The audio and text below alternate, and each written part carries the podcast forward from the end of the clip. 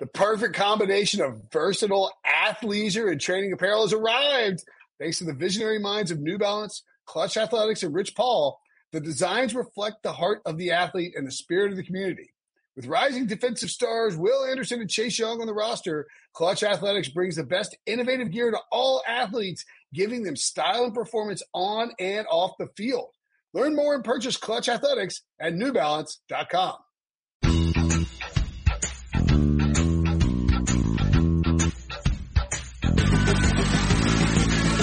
got three words for you. You like that?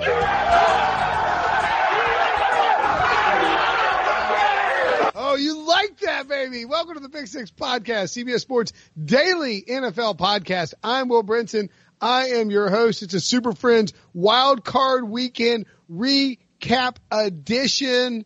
Joining me to break down a crazy game featuring Kirk Cousins taking down the Saints and this and another crazy game with the uh, Seahawks taking down poor Debo's Philadelphia Eagles. Ryan Wilson, John Breech, Sean Wagner McGough. Ryan, you can make. You already did it once, but you did it on our YouTube exclusive look ahead. So now you got to do it twice. You got to make an apology, a public apology to my man, Kirk, not Kirby, Cousins, who came through in a big way, got the job done. Vikings were up, Saints tie it, go to overtime. Kirk takes a deep shot downfield, a big boy throw on a big boy stage in the biggest of windows.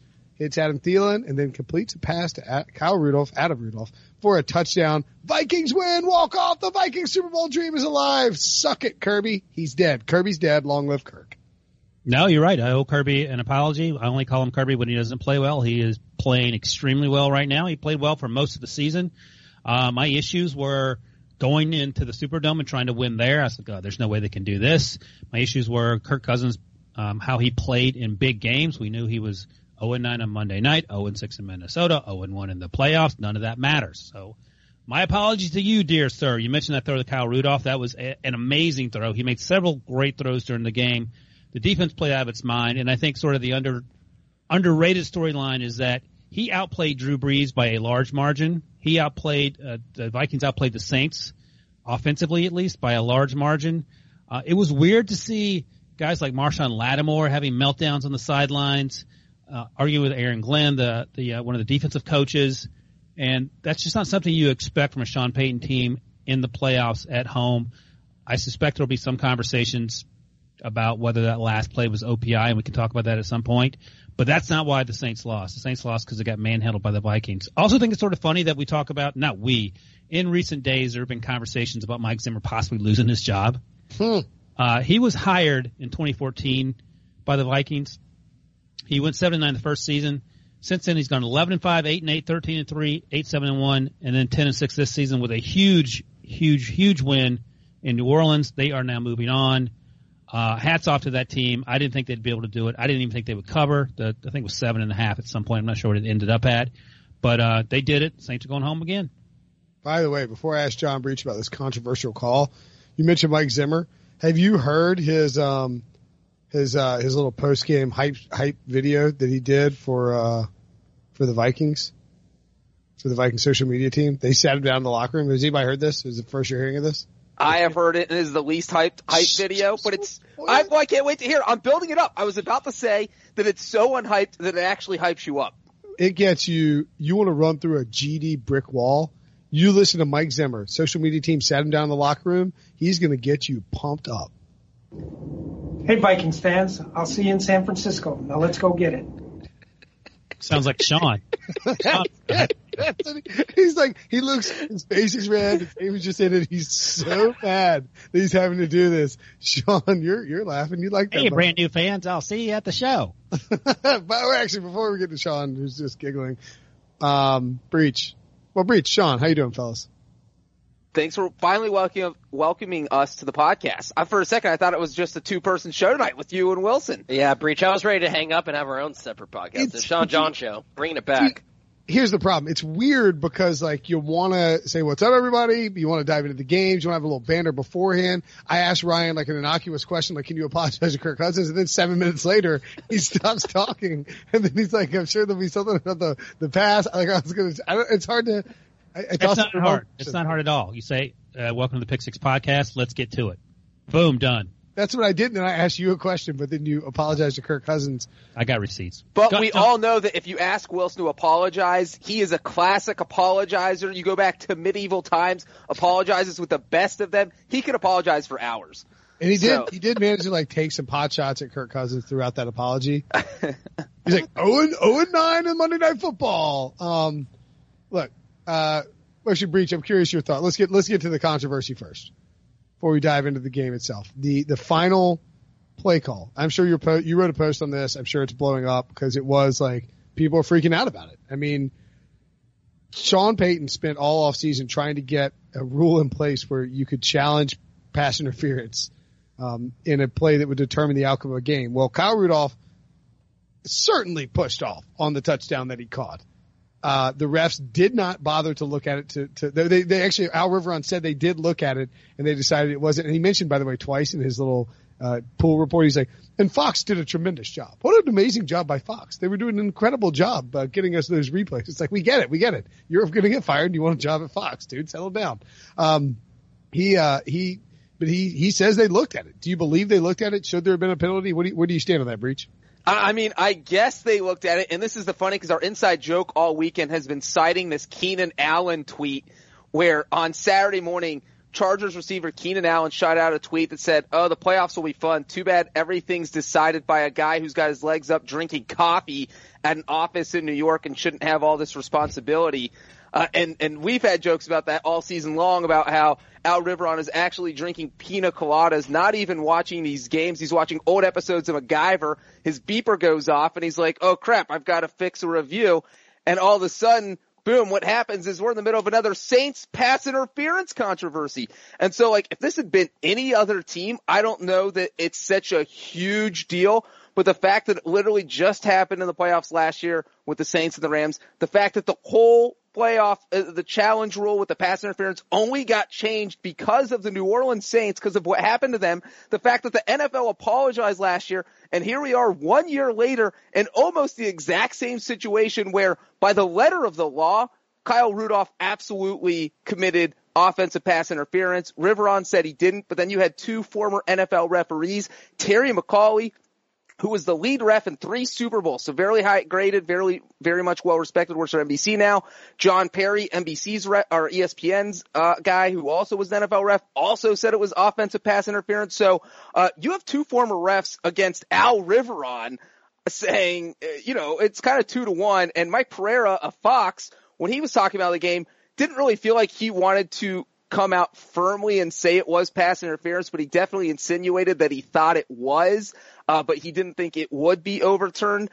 I am not shocked that it wasn't overturned based on how everything went this season, but I am shocked in the sense that, look, you had a chance to kind of fix things here if you're the NFL, get this monkey off your back, give the Saints the call, the, the Vikings get a field goal, they go up 23-20 and they can still win the game, but now this is just going to be remembered as, hey, the Saints got screwed over again. Not to mention that last week the Saints got screwed by pass interference indirectly in the 49ers Seahawks game on that second to last play by the Seahawks that if it's reviewed and the Seahawks win that game, the 49ers or sorry, the Saints aren't even playing this weekend. Uh, so they've gotten screwed multiple times. I actually don't think this was PI. Um, and I know, like, I think it's fine if you think it is, but I think if it had been called live on the field, I think that's fine. But it's one of those replays. I think if you slow it down and reverse a walk-off touchdown, I would have had problems with that because I think it's one of those plays where if that push-off happens in the first 35, 45 minutes, I don't think it gets called. I, and so I don't think you should adjust the standard of refereeing at the end of the game. The one thing I was going to add is this is um, from Adam Schefter.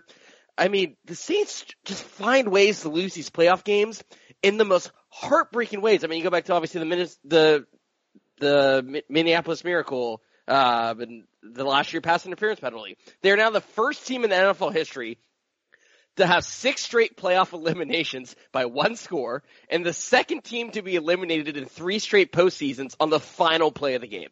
They've lost. They've been eliminated on the final play of the game three straight years. The other, the other team, The the Packers. Green Bay Packers, so 2013 to 2015, in the prime of Aaron Rodgers' career. Essentially, what got Mike McCarthy fired. Um, let me add this quickly from Al Riveron. This is what he told um, our buddy uh, Larry Holder, who works at the Athletic now. Read it in an Al Riveron voice, though. And when I say Al Riveron voice, I mean what I imagine him. Summon your inner, how do I say this, politician, but sound a little doofier. I was gonna say And, you're uh, inner idiot. Okay, whatever you want. We're very uh, comfortable with what we saw.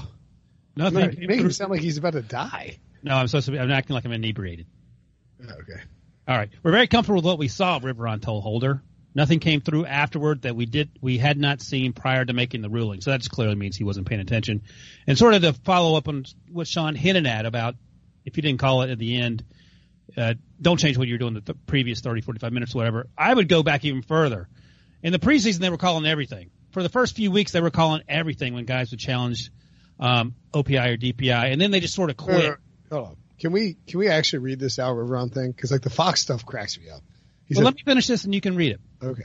But my point is that if they were calling like they were intended to call it, like the reason we have this, as John pointed out, is because of what happened last year um, with the Saints, and that's why Sean Payton was on the competition committee, and why everyone got super angry about it, and they made this change, and they sort of instituted it for about three or four weeks, and they quit doing it. People quit challenging it, and we were sort of expecting that maybe once we got to the playoffs, then it would switch back to way the way it was supposed to be. It just gotten worse. So they really fixed nothing. A lot of lip service, and they're paying Al Riveron money that it's unclear why he's earning the salary. Well, not for not for long, in my opinion. Here's what Larry, Larry Holder said. What did you see on the final play to uphold the call on the field?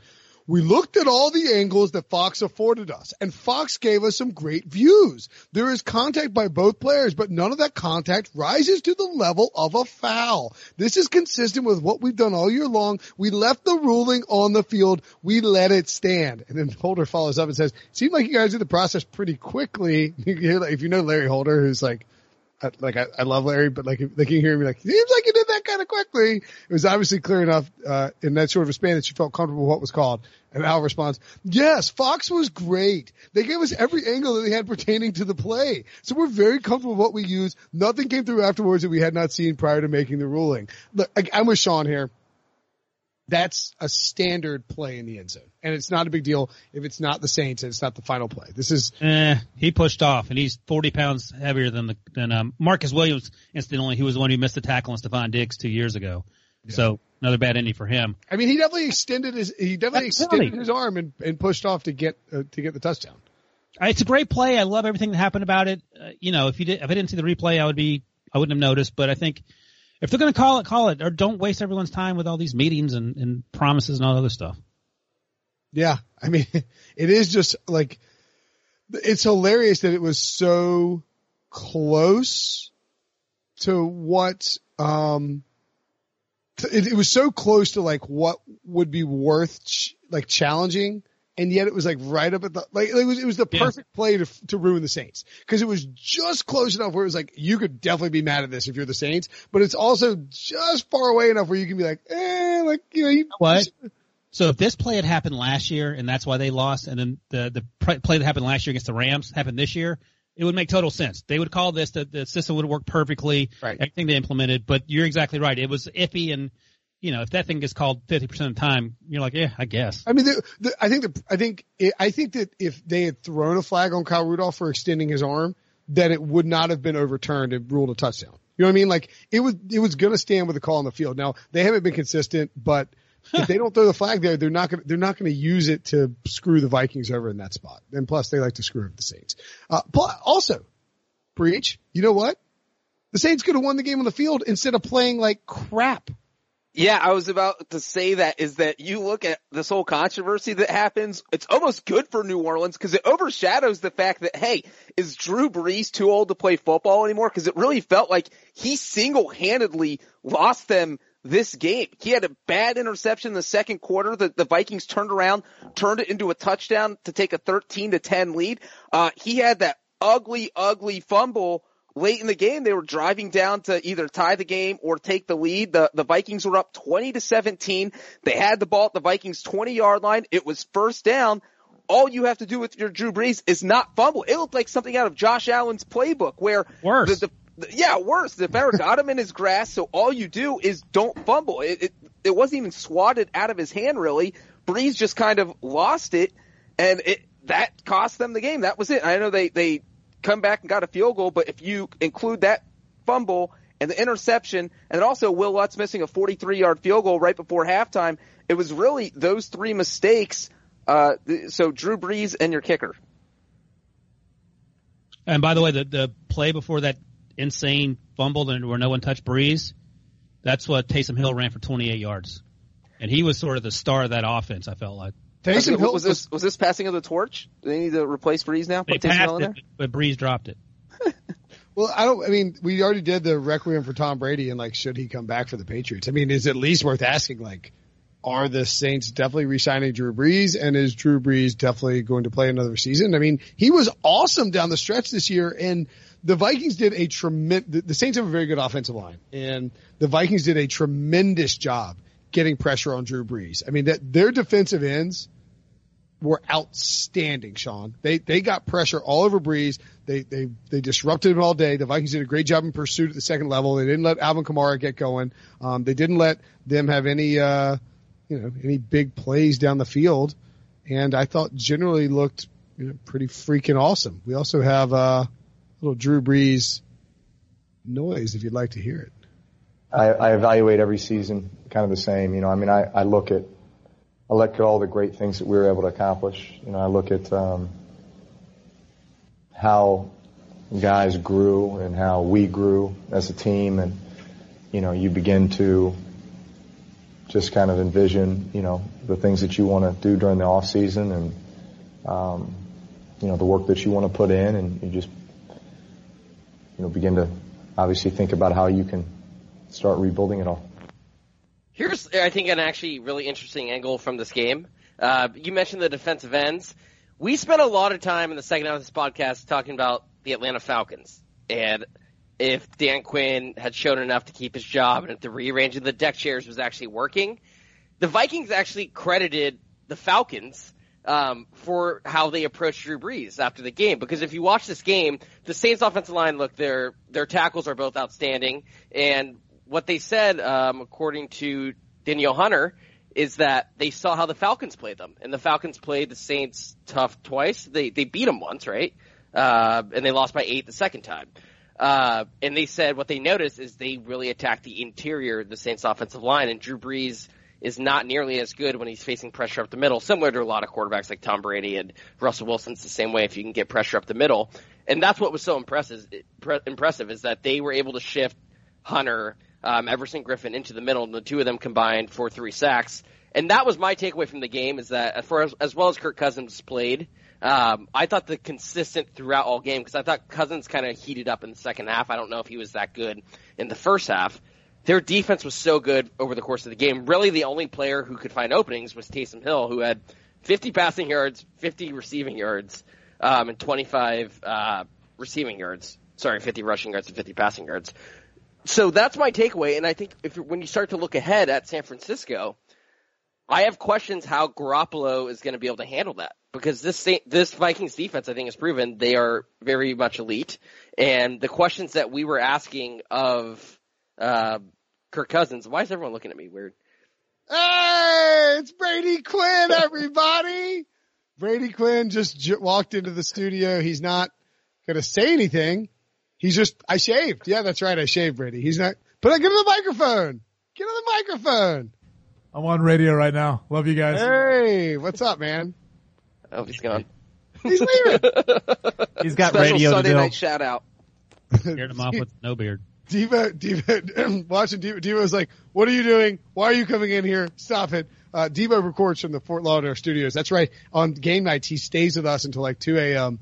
at, at, at the office. Um, See, I thought I had said something like really off base because everyone was just like looking very alarmed at me, and I was like, "Oh my god, Diva's gonna have to blurp something out." Blurb. yeah, no, no, you're fine. Uh, the only swear words that we've gotten tonight were the Jared Dubin F bomb that he dropped during the Fire Jason Garrett podcast. Make sure and check that out in the feed and we'll talk more about that. Uh, anyway, continue, Sean. Or, Oh, I was going to say is that coming into this game, like Ryan had talked about, we had a lot of questions. Can Kirk Cousins win a, a playoff game? Very clearly, he answered those questions, and now I think that same question now has to be asked of Jimmy Garoppolo. And, and real quick, Sean, to add to your point that Danielle Hunter was saying how they kind of studied what the Falcons did to Drew Brees and how you're worried about Jimmy Garoppolo. Uh, well, if they keep studying the Falcons you know who else shut down Jimmy Garoppolo in the 49ers offense?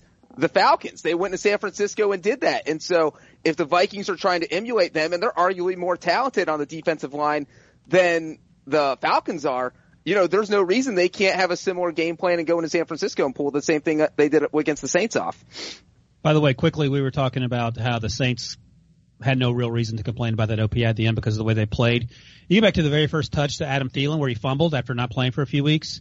Um, Janoris Jenkins actually made the hit, which is remarkable in and of itself. Vonn Bell recovered, and it was down to the um, Vikings 37 yard line, first series of the game. Uh, that play should have been blown dead because of a false start.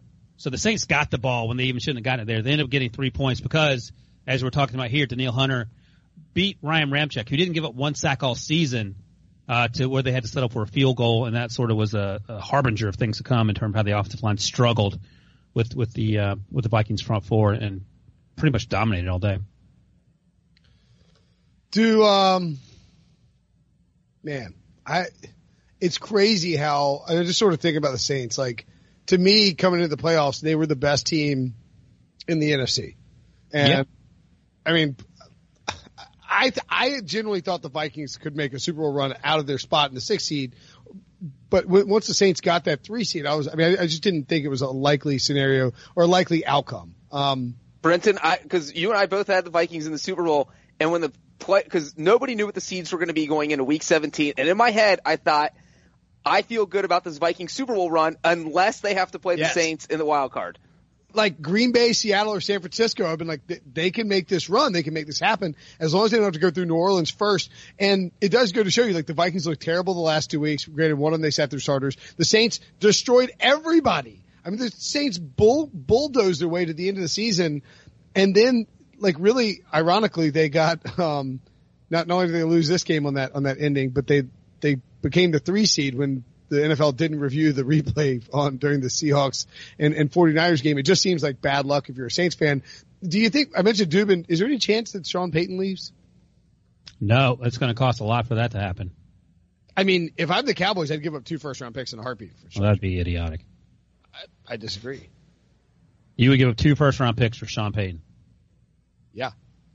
And what, I would mean- your, what would your expectations be three years from now in terms of what their record should be? Because they, they haven't lost many games under Jason Garrett. What they have, I'm sorry, what?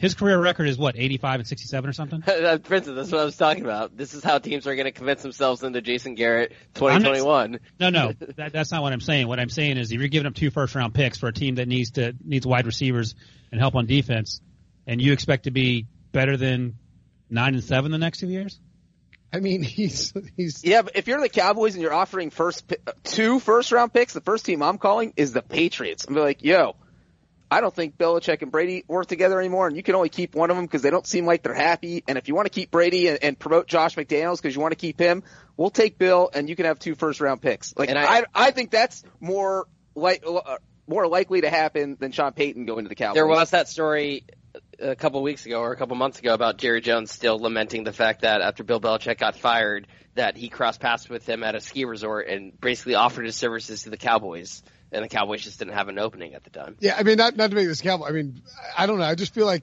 that there's a, I, I just feel like, man, that's a, look, the Packers went through that three with three years, and it, it it's I mean it didn't destroy them like, but it you know it took its toll. Like at some point, losing losing these games at the end of the season is just heart wrenching fashion. I mean they lost. I mean like how how many times can you have your your penis kicked in before you did what you can't if say you're Mike Vrabel, zero because he cut it off. yeah, I mean, I mean, how many times can you get kicked in the junk before you're like, enough is enough? I'm gonna go work for Jerry. I don't know. I just I could see it happening. I thought I I'll ask you again. What what is your expectations for the Cowboys in three years if they give up two first round picks for Sean Payton? I would ex- over the next three years. I think they win ten plus games easily every oh. year with Sean Payton over over Jason Garrett. Yeah, hell yeah. All right, that's fine. I'm assuming you signed. I mean, am I crazy? I feel like I feel like you put No, Sean Payton on this. Sean Payton on this Cowboys team is ten wins a year minimum. Well, he's been 13 and three the last two years in, in New Orleans. what you're trying to? Yeah, I, I agree. I agree. Um, Well, we just Jason talking about how you just got finished talking about how tragically their seasons end and how much a toll it's taking. So that's my point. I don't know. I mean, just think a fresh start. Anyway, Okay. I, I I don't know. Like, I mean, I think Drew Brees is coming back. That would be a surprise if he left. Let me ask you this: um, If they both are coming back, who would you rather have next year on a dome team that's terrible? Would you rather have Drew Brees or Tom Brady? Drew Brees. Drew Brees. Oh, really? I was thinking maybe Tom Brady. All right. Huh. Okay. There you go. Yeah. I mean, I think Brees was exponentially better this year than Brady. Here, let me ask you this: Do you think Sean Payton like wants Drew Brees back? Like, do you think if he had to pick his quarterback tomorrow, do you think he'd rather have Drew Brees or someone else who's already on his team starting? Uh, yeah, it's funny you say that because um, sometime on Tuesdays last December, I, I talked to I talked to Brady and Prisco about mock drafts, and once I had them drafting a quarterback uh, late in the first round, and Pete said, "I'm telling you, Sean Payton loves Taysom Hill. You don't have to agree with it, but he loves Taysom Hill." And the implication was that he loves Taysom Hill enough to make him a quarterback that plays a lot. Um, I saw a tweet out there that was like, if Sean Payton had two daughters, he would make Taysom Hill marry both of them, or like, or make them both marry Taysom Hill. Like that's how much he loves Taysom Hill. I, I, I think he wants Brees back for one more year. Now the, the question is, can you convince Teddy Bridgewater to stick around for one more year as the backup? Why? If you love Taysom Hill, you got Taysom Hill. You get a comp pick. for- Taysom, Taysom Hill is not the quarterback. Yeah, Well, he did you hear threw what I just one. He threw one pass. It Did you a hear what I just said? Uh, well, let's also not forget that Sean Payton compared Taysom Hill to Steve Young, which is fascinating on like 10 different levels. Besides the fact that Steve Young was a fantastic quarterback, uh, hey, that's somebody who took over for someone that no one wanted to see kicked out. Bill Walsh, or, uh, they had to play that pretty close to the vest in the 40, in San Francisco. Bench Joe, or Joe Montana, and then hand over the reins to Steve Young. And George Seifert. George Seifert had to do it, yeah. So after Bill Walsh retired after the 88 season, uh, Seifert was the one who eventually had to make that decision, but it is, it's, it's not an easy decision to make, but if one of them is clearly better than the other, uh, in this case, if Taysom Hill is just clearly better than Drew Brees and, and Sean Payton feels that way, uh, you gotta make the move. I don't think it's clearly better, but I think he does a lot of what Sean Payton wants to do that Drew Brees cannot do, including throwing the ball more than 30 yards down the field. All right, let's talk about the, the Saints are done. We'll have time to reflect on the Saints later. Um, anything else about the Saints in that particular game? Otherwise, let's let's. I mean, it just was it was it was crazy to just see how overwhelmed they were. I mean, like that that was they they weren't they. It was very much like the Patriots against the Titans. You know, like they they just looked sloppier than they should have looked. Not, I mean, like that's not what you expect out of a Sean Payton coach team They also- in the dome. I Yeah, have they- something. Go they botched they botched that fake punt that actually worked because they weren't set. Um, and then at the end of regulation, when they kicked the field goal to send it to overtime, they would have had more shots to go actually win the game if they had actually managed to clock significantly better. If that's Andy Reid doing that or Freddie Kitchens doing that, like we are spending a lot of time hammering the coach on that. So was- right, there's 20, terrible. 21 seconds left in the fourth quarter. Uh, there was an illegal shift because Brady wanted to spike the ball, but inside two minutes it becomes a false start. They had one timeout. They chose not to use that timeout to re- preserve the 10 second runoff. It would have been just 21 seconds with no timeouts. Instead, they, for some reason, kept the timeout and then ran a play and ran a stupid play where Brady, uh, Brady, where uh, Drew Brees had to just throw it into the ground. So you have seven seconds left to kick a field goal. And, and and actually, I forgot too. This game feels like it happened like 12 days ago for whatever reason. But the um, at the end of the first half, the Vikings had gotten the ball. They intercepted Drew Brees with uh, two minutes and 18 seconds left. Um, you know, uh, uh, they take it back to the New Orleans 45. Cousins hits Thielen for 19 yards, and then Dalvin Cook gets six yards uh, with like a minute 22. New Orleans calls their first timeout. Cousins hits Thielen for 13 yards, and then the then so it's third. It becomes first and five at the New Orleans five. With like 55 seconds left or like a minute left. And Sean Payton doesn't call timeout and he lets the clock run down to 31 seconds. At that point, Kirk Cousins throws an incomplete pass, and then Dalvin Cook punches it in for a touchdown. 27 seconds left. Uh, Wil Lutz missed the field goal on the other end. They got down there so quickly uh, because um, the, uh, the the the the return from uh, from Harris went 54 yards. Brees then hits Michael Thomas for 20 yards. They call a timeout with five seconds left. They should have had 30 seconds left in, going into halftime with a chance to score a touchdown. and just like that, Ryan, like you're pointing out, they should have had much more time to be able to score a touchdown instead of just tying it up with the overtime field goal. And so what you guys are both pointing out here is they literally they went into halftime with the timeout that they Yep. wasted because they absolutely should have used it earlier. And they went into the end of the game, end of regulation with a timeout that they absolutely should have used. And so that's just mind-boggling bad coaching on Sean Payton's part. And I think we probably all agree that despite all the controversy with that pass interference at the end, the Vikings were absolutely the better team in this game. Like in this game, they should have won this and, and the better Oh, team man. moved on. I, I forgot too. Like, I I was about to lose. Well, I was just about to lose my mind because the Vikings are up twenty to ten, and they have this. I don't want to say the game is in hand, but like you just need to go up top and hit Thielen or Diggs one time. You get up, up top one time, and this game is over. They run the ball a couple of times very predictably. Yeah, Sean. You know what they did? They after they took the 20 to 10 lead, they had three more drives in regulation, not counting their kneel down at the end of the game.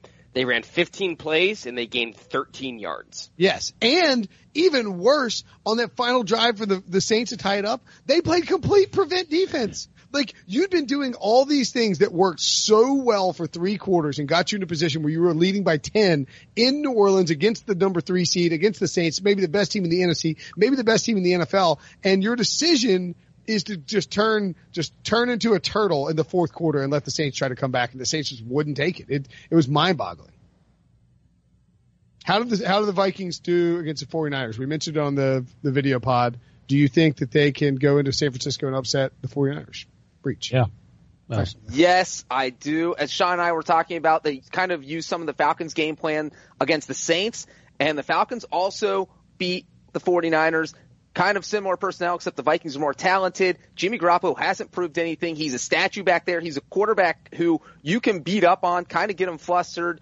Uh, and, and the Vikings can stop the run. We saw what they did with uh, Alvin Kamara. Didn't do much in this game, and I, I do think the Vikings could potentially pull off this upset.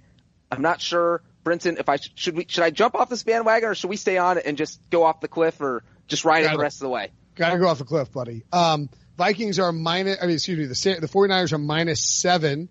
The over under is 45 and a half. Um, the initial sims from sportsline.com have the 49ers winning 65% of the time, average sim score 25.6 to 19.4. So the Vikings cover, slight lean to the Vikings, slight lean to the under in terms of the points. Which way would you guys go? uh, Points. Ryan. Yeah, I think I think the Vikings are going to cover, and I probably can be talked in, talked into them winning that game because, as I said on the YouTube show, if you can go into the Superdome and win, you can go anywhere and win. It's not like San Francisco is incredibly tough to play, place to play, or Santa Clara.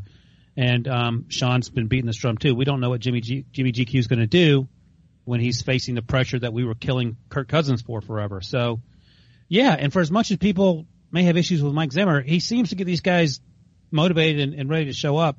Xavier Rhodes actually played okay, and he struggled this season. Um, so, yeah, I think they're going to cover, and I think they have a chance to win. It's, I think it's going to come down to which quarterback handles the pressure better, and I'm not talking like pressure of the the moment or like the magnitude of the moment. I'm literally talking about like pressure from up front because I think both of these defensive fronts are really good and are capable of getting after the quarterback, and both of these quarterbacks throughout their careers are susceptible to playing really poorly under pressure. So like it, I think that's what it'll come down to. I think it's a one touchdown game either way, so I would take the Vikings, and I also think it's a it's an under because I think both of these defenses are obviously really good. 49ers were the second best defense by DVOA, Vikings seventh. If DVOA counted the playoffs, I assume they would shoot up from seventh after their performance against the the Saints. So I like the under, and I think it's I think it's a one score game no matter what. Eh, One thing to throw in that is tough here that the Vikings have to do, and it doesn't happen to a lot of teams, is that they played Sunday and they have to turn around, fly across the country, and play on a Saturday. Uh, and most teams do not get hit with a short six day week. So that could, if any Vikings were banged up against the Saints, that's not good. Yeah, They're in the middle of the country, so they only have halfway to go. that's true. They're probably already back in Minneapolis pretty easily, right? New Orleans and Minneapolis, not tough. Um, so you're, it's a, look, it's a huge advantage for the 49ers. I mean, in terms of having the week off, having, now, do you, if you're, if you're Kyle Shanahan, do you think you prepared for the Saints or the Vikings more? Come on. I'm just, I, don't know. I mean, I'm saying like, I mean, like, it's not like you started your prep now. Like you're, if you're Kyle Shanahan and walking through the office and you see assistant coaches preparing for the Vikings, you fire them immediately. uh, yeah, he was probably preparing for the Saints. But look, I, I'm, I'm sure he's probably he's probably a little smarter than us, and he knows what he's doing. He'll be ready. But um, I can't imagine they thought that the Vikings were going to win that game. the one thing that concerns me is that I thought the Vikings offensive line, Garrett Bradbury, anybody, played really well on Sunday against the Saints pass rush. The 49ers pass rush is a whole different animal. Like the Saints have Cameron Jordan, but they lost, you know, they lost Marcus Davenport, lost Sheldon Rankins. Like, like blocking the 49ers is much more difficult than blocking the Saints. So that, that is concerning. If you get pressure on Kirk Cousins, he'll, he'll fold. They are think? 11th against the rush, so I mean they're second against the pass in, in terms of defense. The 49ers, so maybe you can lean on the run, running game. They like play action a lot. The Vikings do, so maybe that helps. But yeah, that that's going to be a, a different type of ball game. But you know, we've been saying if you can get up early or, or fluster Jimmy G, you know, with the Falcons went there and won, so it can happen. 4:35 p.m. on Saturday. Really, nobody's watching, Kirk. Nobody knows. There- It'll be, it'll be daylight out. You'll be fine. Yeah, yeah. You're strolling in the office. It's like right outside. Oh my god, it'll be more. It's like basically more. It's oh, it's one o'clock on the West Coast. It's a day Oh, yeah. game. Oh yeah. Oh, You know how Jordan Palmer serves as like a lot of quarterback coach trainers? Andy Dalton needs to be in Kirk Cousins' ear on the sidelines. It's daylight, Kirk. You're fine. You can do it. Look, it says one o'clock, man. Um, all right, let's take a break. When we come back, we will talk to Debo about the Eagles.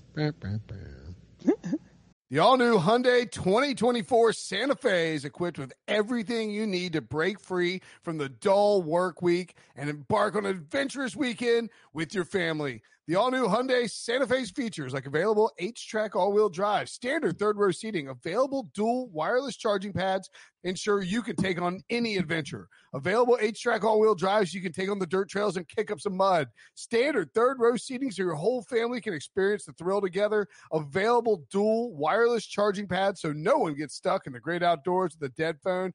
Whether you're tailgating out in the dirt lot, Carter Finley, shout out Carter Finley, or whether you're whitewater rafting, taking the entire family on an adventurous trip, maybe you're out camping in Mount Rogers. I used to go as a kid. Wish my parents had a Hyundai Santa Fe. The Hyundai Santa Fe is perfect for your family outing. Learn more about the all-new Hyundai Santa Fe at HyundaiUSA.com. Call 562-314-4603 for complete details. Robert Half research indicates 9 out of 10 hiring managers are having difficulty hiring. If you have open roles, chances are you're feeling this too. That's why you need Robert Half. Our specialized recruiting professionals engage with our proprietary AI to connect businesses of all sizes with highly skilled talent in finance and accounting, technology, marketing and creative, legal, and administrative and customer support. At Robert Half, we know talent. Visit roberthalf.com today. All right, second game of the day. Tough one for Eagles fans.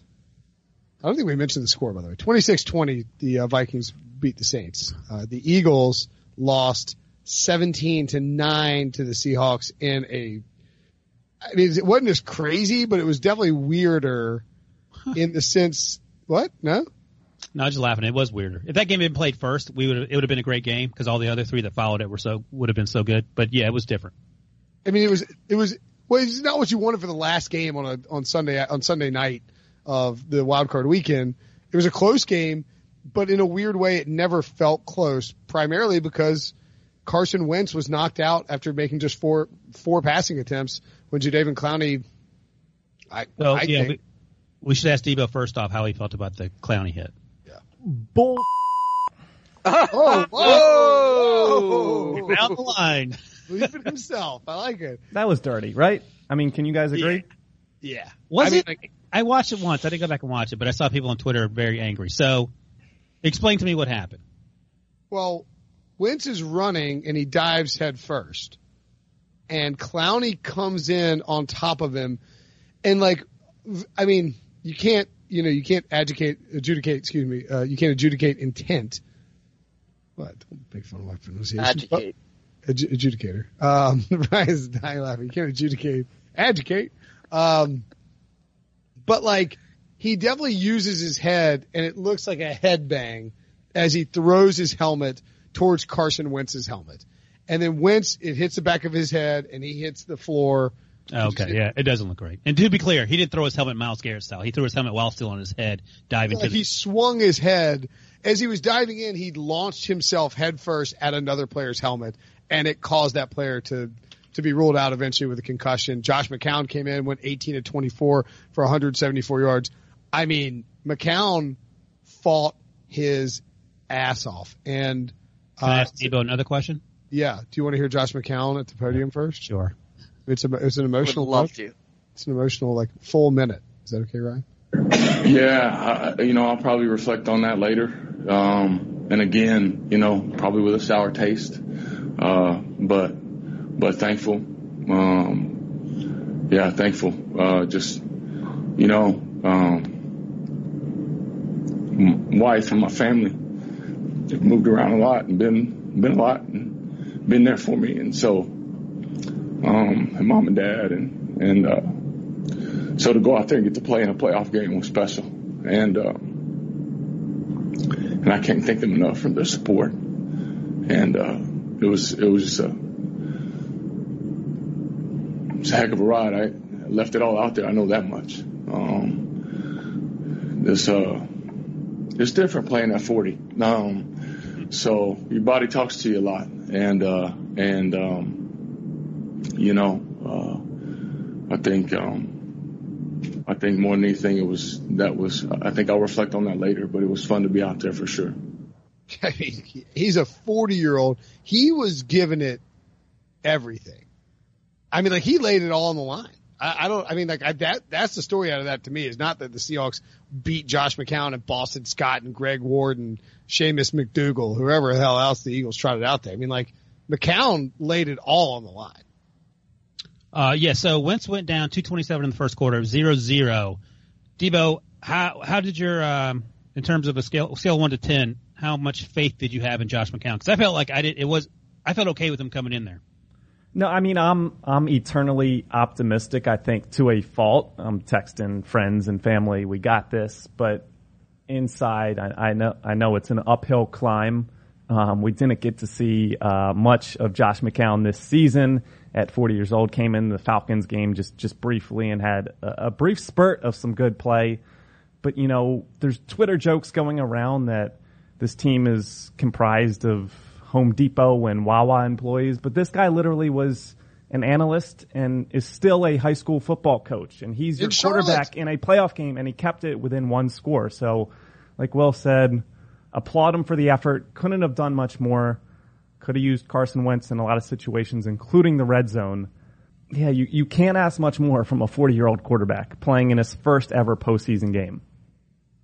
I will say this: if and I'm not even kidding, if Josh McCown had been- been on the Steelers, they win 11 football games. Like I, I thought there was a chance, not a Nick Foles type chance in 2017, but we've seen him sling it before, and I thought, well, maybe you never know, this could happen. And the thing is, he wasn't the worst playing 40 year old we saw this weekend at quarterback. He might have been the best. He might have been the best. I said on our YouTube show, I mean, Drew Brees was the sixth best quarterback playing on Sunday. Like he was worse than Taysom Hill, worse than McCown, worse than Russ, worse than Wentz. Sean Payton was a quarterback in college. Yeah. Um, When McCown busted out that 11 yard run on that first and 10, that's, I literally was like, that is a 40 year old man rushing for 11 yards, outrunning the Seahawks defense. And that was the only time where I went from the, the Eagles now have maybe uh, a 15% chance of winning to like 40%. That's what McCown's run did. It fired me up. But It like, up. I mean, not to, not to like, what sucked is that, so the Eagles secondary was exposed again, but not in like a way that was impressive. Like, I mean, the, How Se- so? well, the Seahawks went, I believe it was five of six on third and 10 or longer against the Eagles. I mean, that's, that's really bad if you're, if you're the defense. Russell completed a bunch of big plays down the field. They, they iced him with a, a basically a jump ball to DK Metcalf. David Moore is running wide open. Yeah, that was a weird play though. He sort of came back and somehow got away. Yeah, it doesn't. I mean, it doesn't help you, but right. I mean, like I thought the Eagles played. I think that the Eagles at full strength would have kicked the crap out of that Seahawks team. Yeah, of course. And- Uh, I, th- I think it would have been a close game. I, th- I think the Seahawks play every team to a one score game level. Like the 49ers are a much better team than them and they took them to overtime and won and then they came one yard short of beating them in the second time. And they've played a lot of bad teams and it always comes. I think just the Seahawks are a team. They almost lost to the Bengals. Yeah, they beat the Bengals by one. And like, so I think the Seahawks are just that team where no matter who they play, I just feel like it's always going to be that one score kind of game. And they just, they, they were, they felt like they were in control this entire game. I mean, they really weren't because it was a one score game the entire time, but it just, they just could not put them away. And they just let them linger and linger, but it never really felt like the Eagles were going to win this game. And I think with Wentz, I think it's still a one score game. And maybe the Eagles win it, but I don't think they kill them. I when I say full strength, I mean like DeSean Jackson. I mean, just Sean every- Jackson, Alshon Jeffery. Uh, oh, I mean, that hasn't been this team all. But that's no, I know, but I'm just saying like just having a hypothetical conversation. Yeah, like I mean, Miles Sanders got hurt. I mean, like Boston, it's like Boston Scott. I mean, there was at least there's been at least one moment every every week for the last three or four weeks where some dude on the Eagles catches a ball. I'm like, who is that? Like I've I've never heard of that human in my life. Yeah, they give you the roster card before the games, and usually you don't have to use it because you know everyone on the field. But the Eagles, you're literally looking at it like, oh, who's number 28 or who's this number? Who's that guy? Because that's what it feels like watching because someone does seem to go down. Unfortunately, it was Carson Wentz in this game. Uh, one thing I will say is that Russell Wilson got sacked seven times in this game. Fun fact, since the stat, since sacks became a stat in 1982, only three quarterbacks have ever won when being sacked seven more times, and two of them were this weekend, Deshaun Watson and Russell Wilson. Wow. Um, Donovan McNabb was the other one against the Packers. We should also give credit real quick to DK Metcalf, who set the rookie record for in a playoff game with 160 yards. And uh, Brenton, you mentioned the game sealing catch downfield, and he also had the huge touchdown that pretty much iced the game, or you know, put put it put them Kane's up. game-winning touchdown. Exactly. Caught it, fell down, got up before he was touched, and jumped to the end zone. Yeah, I mean he. There's no reason that dude should have fallen. Like he was going top ten in the draft at the combine, and then he fell because he couldn't do a, com- a three cone drill. Imagine Well- if the Patriots had drafted him instead of uh, Well, Harry. I don't know if that. Look, his issue. I mean, look, he's awesome, and like we all had him going in first round mock drafts. But here's the here's the guys who were drafted ahead of him. Um, Hollywood Brown, That's think- fine, whatever. N'Keal Harry had a terrible season. I Debo, mean, you would take you would take DK over Hollywood Brown right now, but that's fine. Deebo Samuel, Yeah, you would. AJ Brown, No. Mecole Hardman, Yep. Arcega Whiteside, fine. I mean, but still, you didn't know. Parris Campbell, But fine. DK Metcalf had more yards in this game than Arcega Arcega Whiteside Whiteside- all year. Arcega Whiteside went 57th, Parris Campbell went 59th, Andy Isabella went 62nd, Metcalf went 64. My point is those guys were grouped together. And if you're talking about guys that went the first, the 25th was the highest ranked wide receiver drafted. So yeah, he could have snuck into the first round, no problem. But it's not like he was taking a bunch of stiffs were taken ahead of him. I think he's had a really good season. What are you What are you eyeballing about? I'm just confused by the. I'm confused by your statement. A lot of a lot of stiffs were taken it before him. Yeah, you like, just, read, you just no- read the list of names. It's like AJ Brown is the only definitive for sure you would have over him, and like I be Hardman, Debo I guess. Deebo Samuel is fine. Okay. Yeah. Uh, Hollywood Brown, Deebo Samuel, AJ Brown, Mecole Hardman. Those guys were all taken 25 to 56. 57 to 64 are the guys that I just mentioned. I know what you. I know what you said. I'm, but I'm saying Okay. that. Well, you're acting like I'm. I mean, it's no, not. I mean, like taking. You definitely should have taken DK Metcalf over Andy Isabella. Like I feel. I feel. I He mean, went picked. He went two picks before him. Fine, take him at 62nd instead of 64. That's my point. It's not like he went 25th. Mark uh, Hollywood Brown went 25th, and it's obviously clear that DK Metcalf should have gone 25th ahead of him. But you- DK Metcalf was in the top ten of every mock draft coming out of the like he after the first day of the combine, he's like this guy submitted his status as a top ten pick, and then he fell to the sixty fourth pick. There's tons of teams you could use, and the Patriots would kill to have DK Metcalf this year. Okay. Uh, my point is that it's not. I mean, people ought, every time he makes a catch, and I love DK Metcalf last year, but it's you need to see how, how where these guys went, and it's it's not like oh my god everyone missed on him. He was still a second round pick, and the guys that went ahead of him, who were clearly drafted ahead of him, not two picks ahead of him, those guys are really good guys, except for N'Keal Harry, who had a tough year. That's all I'm I, saying. I mean, the Eagles took a wide receiver seven picks before, and they just got killed by DK Metcalf, and they I just absolutely. said, would- I just said that, Sean. That's exactly what I just said. I, I, I well, that's why I'm confused by think it. it You seem to be arguing our point. picks 25 through 56. Those picks, other than N'Keal Harry, are all really good picks. I'm not sure why that's hard to understand. I don't. I'm not sure that. All right, Debo. Would you give up JJ Arcega Whiteside and a second round pick next year for D- DK Metcalf right now? I will drive from Florida to Philadelphia and then pick up Arcega Whiteside at the airport and drive him. I don't know. Yes, yes. Get him out of here. That poor guy. To, in his defense, he's Spanish and his parents play basketball. He had no business being drafted. Arcega. I did, like. I, I, I like understand what you're saying, Ryan. Like these aren't like schlubs, but and there's a long way until their careers are done. But everyone was locking in DK Metcalf as this guy who is going to be. That's you know, right. A game changing burner down the field, a big body, good luck stopping him when he gets vertical. And that's what he is. Like he's a perfect fit with the Seahawks. Like Russell's has, was like, all right, I got a shot play.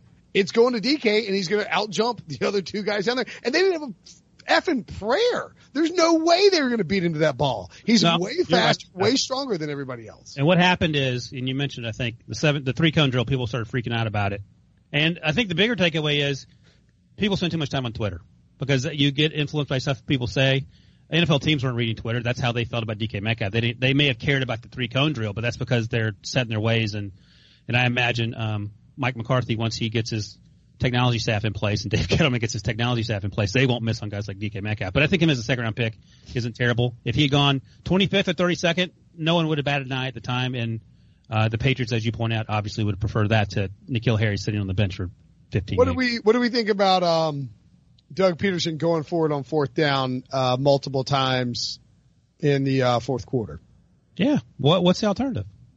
Well, I mean, I, and I'm I I liked I liked it. And I I think I slacked everybody at the time. I was like, you got to go for it here. But uh, well, Debo, what do you think? Could he? Was there at any point he should have kicked a field goal? Did you feel like, or were you like, you know what, we're not going to get another? Because it's like, eh, we're not going to get another look at this. But then you had another look. So And uh, real, real quick, the Texans, it was the third quarter, but they had something similar when they were chasing a 16 point deficit. It was 16 to 8, and they actually chose, I think it was in the third quarter, chose to kick the field goal to make it 16 11. And obviously that worked out for them. But I mean, I'll let- to no one's surprise, it was Doug I, I will say real quick, I, I do think they should have kicked the field goal the first time. There was 6.24 left. It was fourth and four from the Seahawks 24. If you make it, it's 17-12 because the thing is, when you're down eight points, you have to score twice to win the game. So you do need that extra score at some point. Why not get it now? There was plenty of time. And the other part is that the Seahawks offense didn't do much in the second half. That only, the only touchdown came on a wild 53 yard score to DK Metcalf you guys just talked about where he fell on the ground, got up and scored. But other than that, the, uh, Seah- uh, the Eagles defense did a good job of kind of slowing the Seahawks down.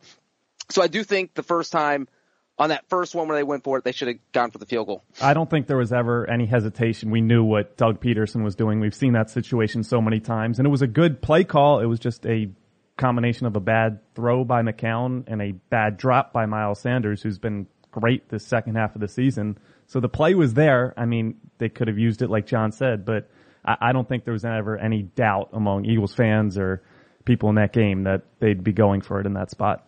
yeah, I think- and I mean, oh, sorry, go ahead, Ryan. Just the second fourth down that they went for, I think um, McCown just didn't get rid of the ball. He got sacked, and you just got you got to throw the ball there, and then that's that's what happened. And the only weird thing about that, and I'm I'm fine with what he did, was he, it was um so the uh let's see, he throws it to Miles Sanders on third and thirteen, and they pick up uh six yards, and so it's fourth and seven, and they let it run down for about eleven seconds to the two minute warning, which is it's fine. Like you knew, you knew you were going to go for it, and if you get it, you're going to have a shot to, to tie the game. And if you don't get it, you're going to have to stop them three times. And then they took, they took the shot over the top and it didn't matter.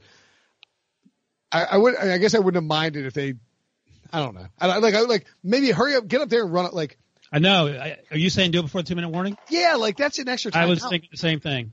Now hold on. See, like I, that does make sense in the sense that you do get a free timeout, but it's also fourth and seven. The game's on the line. You want to have your best play out there. You don't want to rush to the line of scrimmage with 11 seconds with your 40 year old quarterback who's only played once all year. You know, like I, I understand them waiting. I, like I'm not going to kill them for that, but I do agree with you guys that yes, you definitely do want to have the extra timeout And- and, and the two minute warning. And I don't think they had time. Like at that point, I, I mean, again, I understand why Doug Pederson went for it.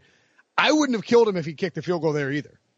Cause you're kicking off to Russ and you're saying, Hey, look, here's the ball. You're up five. You know, can you, are you going to, what are you going to do? And look, the credit to the Seahawks because on that third down, they took the shot play They up did it. top. They did it. I mean, like they they he did threw. He's like, let's throw a jump ball to you know the the Eagles brought the house. Was that the most surprising play? Of the like that might be the most surprising play this weekend.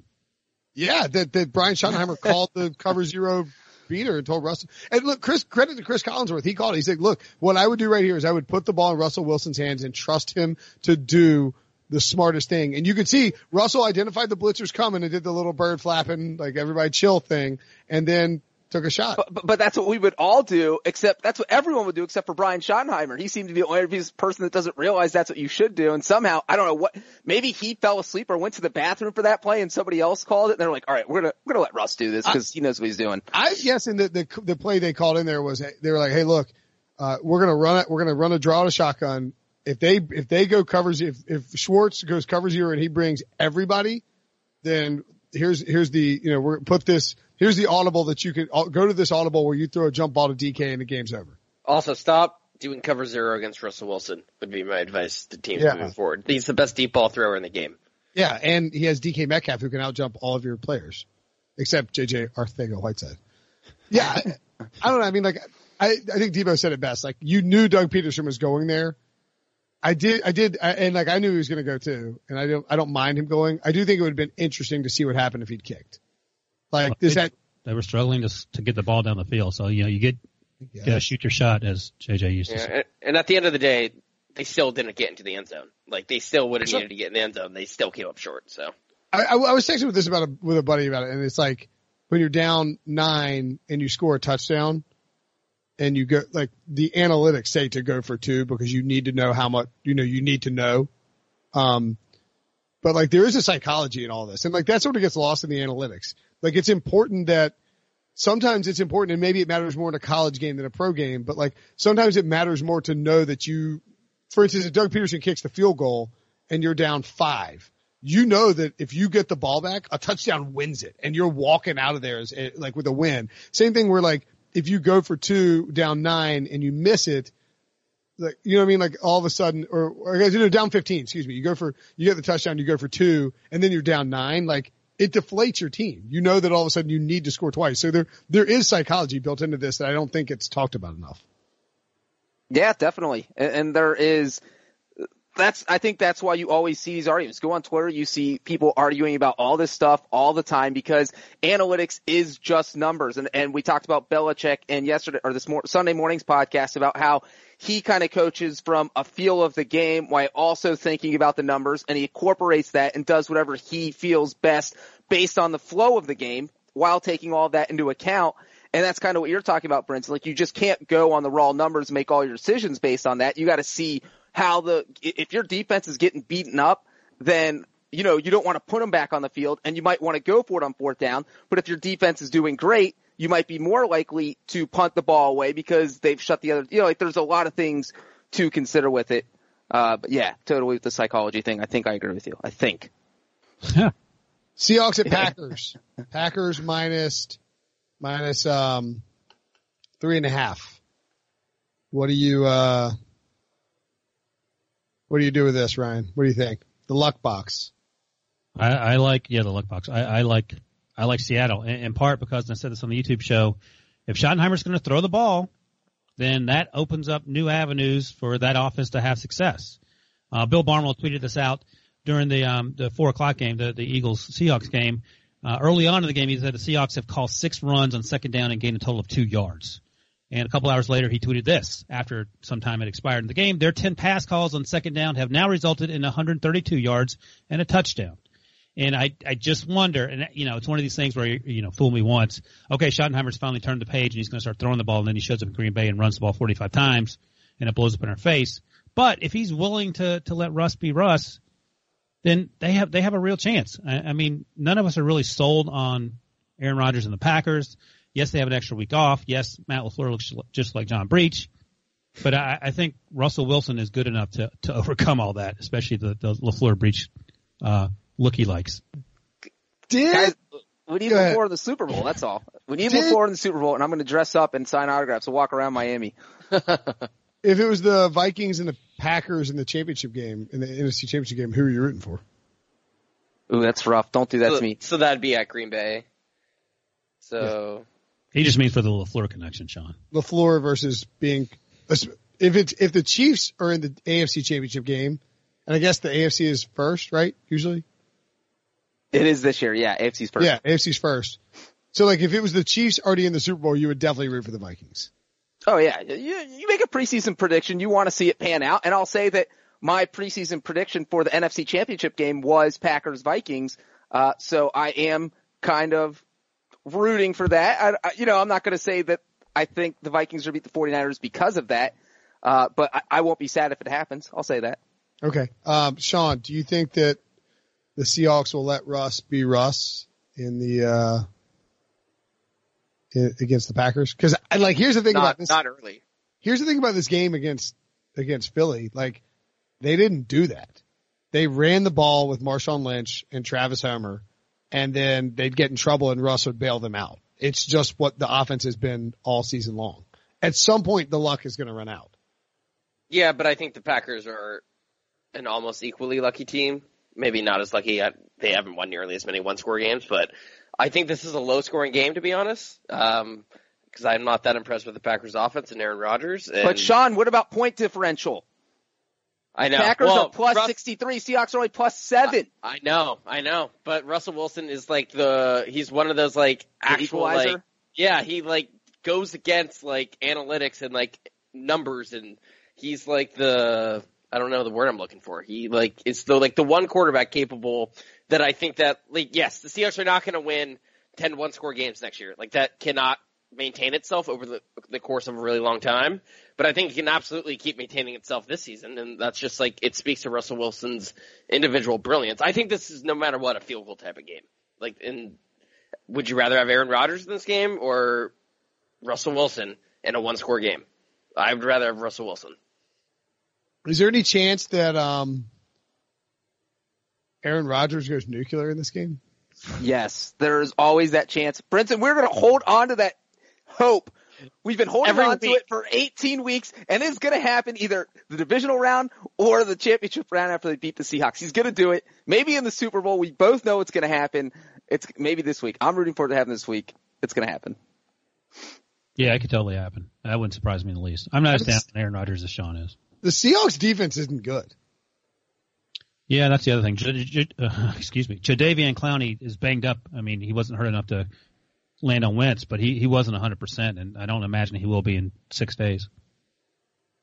And this game's going to be played in the freezing, cold, frozen tundra of Lambeau Field. And Breech, you're our resident weatherman. What are we looking at?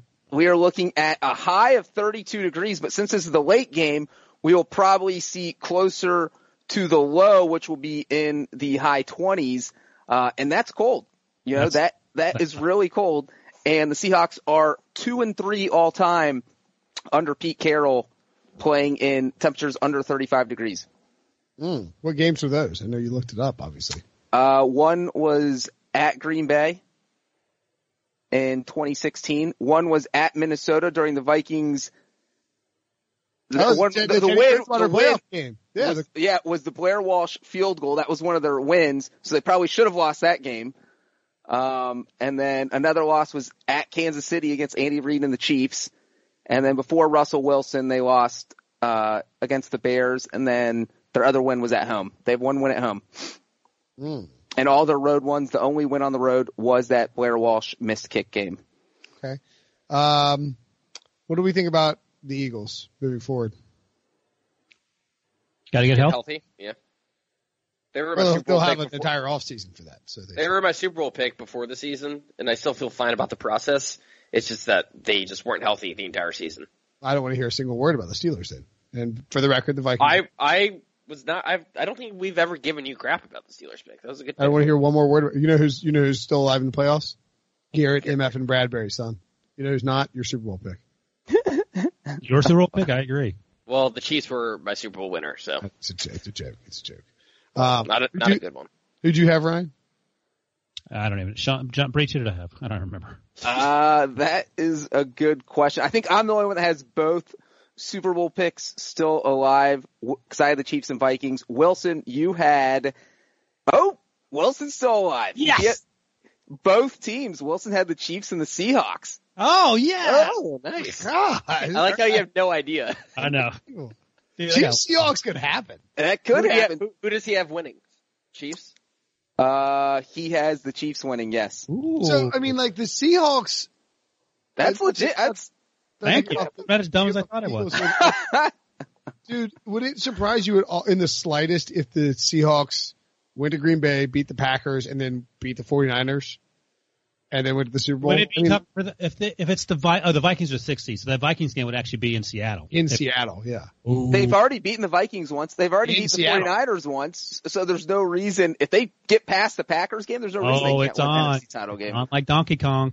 What would the line be for Seahawks hosting Vikings NFC Championship game? Minus five and a half. Three. The Three. seven the first time they met, and then they Thank beat you. them by I told you I'm really good at making lines, guys. Five and a half. It is incredible how good you are. Um, Thank you. What would a Packers 49ers NFC title game line be? in San Francisco? In Sa- yeah, in San Francisco. Minus two. No. Do I you was not going to say remember what seven. happened the last time say they met? 37 to 8 last time they played. I was going to say seven. I don't know. That might be too high. I don't know if you were trying to set Ryan up for a humiliation. I'm really good at this. Two? Two. I'm telling you, seven seven sounds like too much though. It would not be. It would I have to think if the Packers and 49ers play, that would be the worst championship game point spread we can get, right? Out of any of the matchups possible? You mean two? It'll be very. It'll be the largest. Yeah, the largest. What? Ha- but yeah, but if the Packers win like 33 to 12 against the Seahawks or something, that's going to affect the, the point spread. yeah. Yeah. That's right. true. Yeah. So that's. Um, I'm telling you, I think it'll be closer to two than seven. That's just my gut instinct. Well, if Wilson says so. Thank you. I mean, Like, well, I mean, like Ravens Texans might be big because Ravens beat Houston like 41 to 7 earlier in the season. That could I be feel like big- that'd be a lot bigger than Packers 49ers, right? Oh, that's going on now. That's going on this time. I mean, Right? the Texans beat the Chiefs and they're 10 point dogs to the Chiefs. Like who, like it doesn't matter. Like at the end of the day, they're going to set the line what they think the line should be. Yeah, minus two. It- It's, it will not be two. If it's two, it'll It's going to be minimum, like at least three. Like it's not going below three. minimum five. It'll be telling you, very- it's a- it's a- minimum 10. It's a maybe- pick 'em. It's a pick 'em. Rodgers favorite in San Francisco. Um, If it's minus two, who are you taking? The 49ers, no questions asked? yeah, for my Telling you. kidneys. Did- what are these things worth? I don't, let's put them out there. I don't care. Both of them. Yeah. All right. You're going to regret it. Kidneys and a lung. How much is a lung worth? Oh, did I tell you guys that, um, I don't know if I mentioned this in Slack or on text. So, uh, just a fun story for those that like to hang around for the full podcast. They can get this. So, uh, my wife's friend Grace comes over around, uh, lunchtime on Sunday. And, um, After church? yeah, I'm sure she'd been at church. Uh, she likes to come over and drink all of our wine. Wait, is this Grace who we're setting Sean up with? Yes. Okay. Yes, yeah, yeah, yeah, yeah. Who'd previously discussed Grace. Um, oh yeah, so I no, I mentioned Grace in Slack. Yeah, I was like, she's coming over. She likes to drink our wine, yada yada yada. So anyway, Grace, um, I probably should have said my name, but anyway, she, my my wife's best friend come, comes over, and she um, she she uh, you know, hangs out and drinks some wine. Eventually, drinks all the wine that is in the house, and uh, we've gotten Robbie a a, a, a starter drone, a twenty five dollar Target drone um, you know, with a remote control, like, you know, it's, it's basically little plastic like things. And I taught him how to fly it. You know, his birthday was on Friday. I taught him how to fly it. You know, we spent the weekend like testing it out. And so he was out back flying it with, uh, with AKA my wife and her friend. And he's like doing a good job. He's like zooming it around, like buzzing, buzzing everybody, like flying it really well. And my wife's friend is like, let Robbie, let me try it. And she gets a hold of the remote and within three seconds, the drone is in a tree.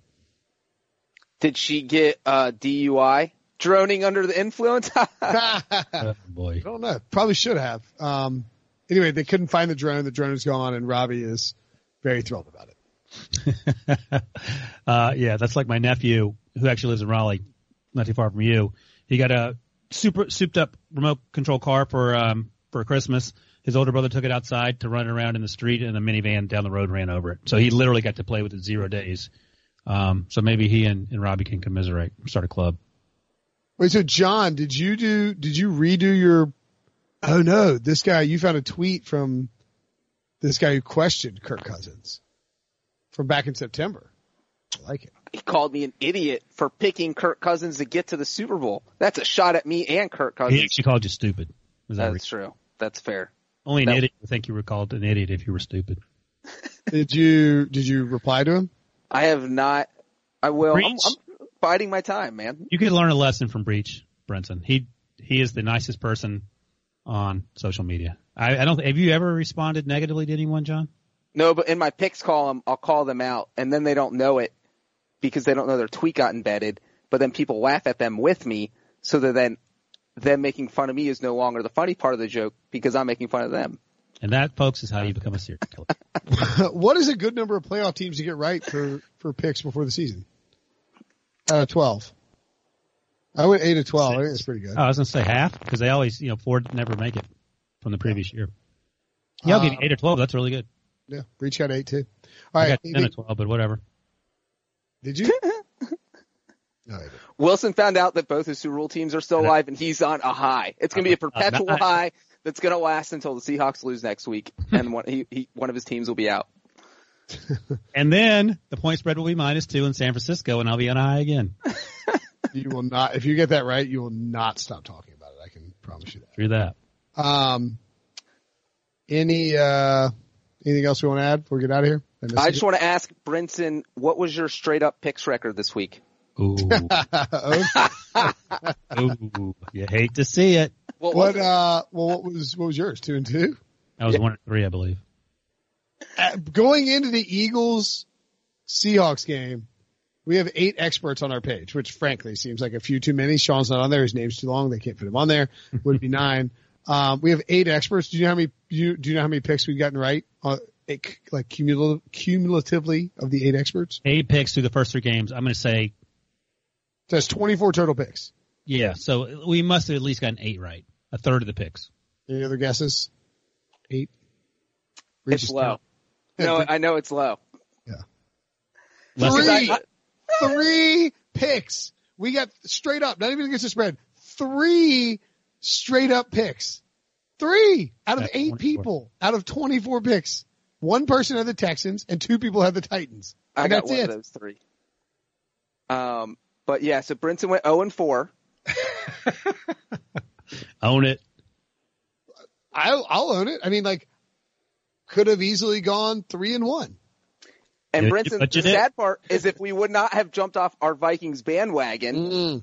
we would have called the upset of the weekend. And I was like, as soon as I was like, why didn't I pick the Vikings? To, like, why? Like, I went 0 and 4. Why do I care if I picked the Vikings to upset the Saints? I should have just done it. I'm a wiener for not doing it. Um, I had the Bills. The Bills should have won. I had the the Eagles and Carson Wentz got knocked out, and I had the Patriots. I think the Patriots could have easily won. So no regrets. The Patriots could have easily won. Yeah, I don't think that's crazy. Okay. That was a, that was a coin flip game. I feel I'm the same way. Like that could have gone that could have gone either way. 20 seconds left. That's not. The Bills blew it. Like the the Saints probably got the most dominated in all these games of all the losers this weekend, right? Was this a good wild card weekend? It was great. That was awesome. Yeah. Okay. Two overtime games, all four games within one score. I kind of feel like we're heading towards an anticlimactic divisional round. Like I feel like there could be some blowouts. I feel like last year there was like it was like wild card weekend was crazy, and I was like, it's gonna get crazier, and then it was just like bloodbath city on divisional round weekend. Is that does that does that ring a bell to anybody? Yeah, because the Chargers, right? Chargers, the- Patriots, Colts, Chiefs. It was like the Colts are gonna beat the Chiefs. Chargers are gonna take the Patriots. It's just like and and then uh what were the other two games? Did you say Chargers already? The the Rams Cowboys. Yeah, Rams, Cowboys. On that Saturday. was boring. yeah, Rams. and business. whoever the the Saints- Saints Saints Eagles was the only exciting one. Uh, yeah, Alshon Yeah. Jeffery dropped the pass and it led to the pick at the end.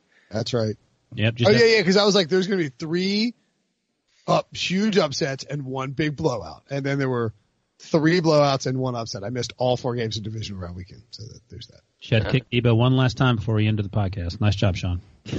Well, if it makes him feel better, the Eagles beat the Bears because of Cody Parkey's double. That does not make him feel. Why would that make him feel better? because I'm just as miserable as he is. Ebo, anything else on the Eagles that we missed? Um, do not give this team 40 weeks to get healthy because uh, we'll be back next year. No, That's a spirit. Um, It sucks for Carson Wentz, man. That sucks. Yeah, I mean, he he'd gone through so much. There was so much of a narrative around him. They get rid of Foles. He missed his first two postseasons after doing well in the regular season. Was an MVP candidate in 2017. Had to watch a backup win a Super Bowl. Finally gets a chance his fourth year in the league and gets eight snaps and four throws. Like he, he's made strides as a, a leader. They talked about him going around to everybody's locker after the game. It's just you, you wish he had that opportunity. We'll never know what the outcome would have been. Josh McCown did great, but like we said, I think they win this game with Carson Wentz. I agree. Um, Home teams seven and one straight up in the divisional round. That is a fun fact for everybody to go into the week with.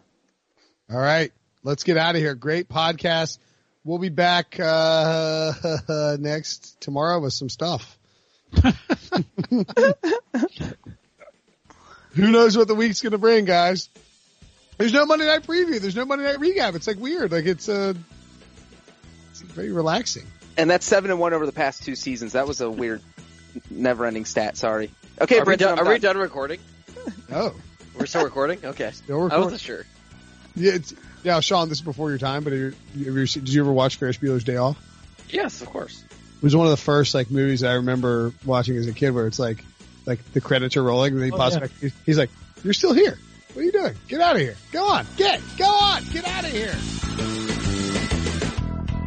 Jeremy Renner returns to Paramount Plus for a brand new season of the original hit series, Mayor of Kingstown. My job is to create a balance, avoid a war.